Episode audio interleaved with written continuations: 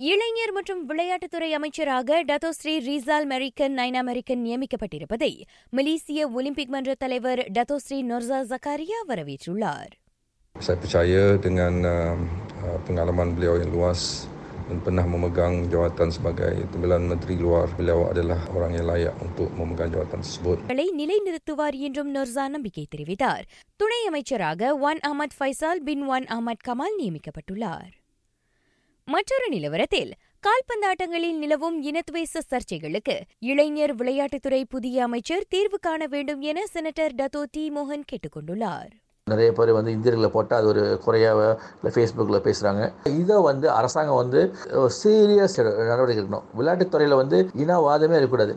அண்மையில் ஸ்லாங்கூர் கால்பந்து அணியை உட்படுத்தி முகநூலில் இனவாத கருத்துகள் பதிவிடப்பட்டிருந்த சம்பவத்தை அவர் சுட்டிக்காட்டினார். ஈராயிரத்து இருபது டோக்கியோ ஒலிம்பிக் போட்டிக்கு தகுதி பெறுவதற்கான கால அவகாசத்தை நீட்டிக்குமாறு மலேசிய பூப்பந்து சங்கம் உலக பூப்பந்து சம்மேளனத்திடம் மேல்முறையீடு செய்ய வருகின்றது.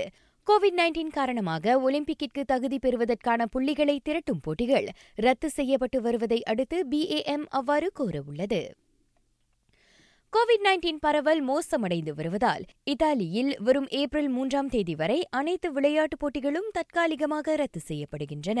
சீனாவுக்கு வெளியே கொரோனா வைரஸால் மிகவும் பாதிக்கப்பட்ட நாடாக இத்தாலி திகழ்கிறது.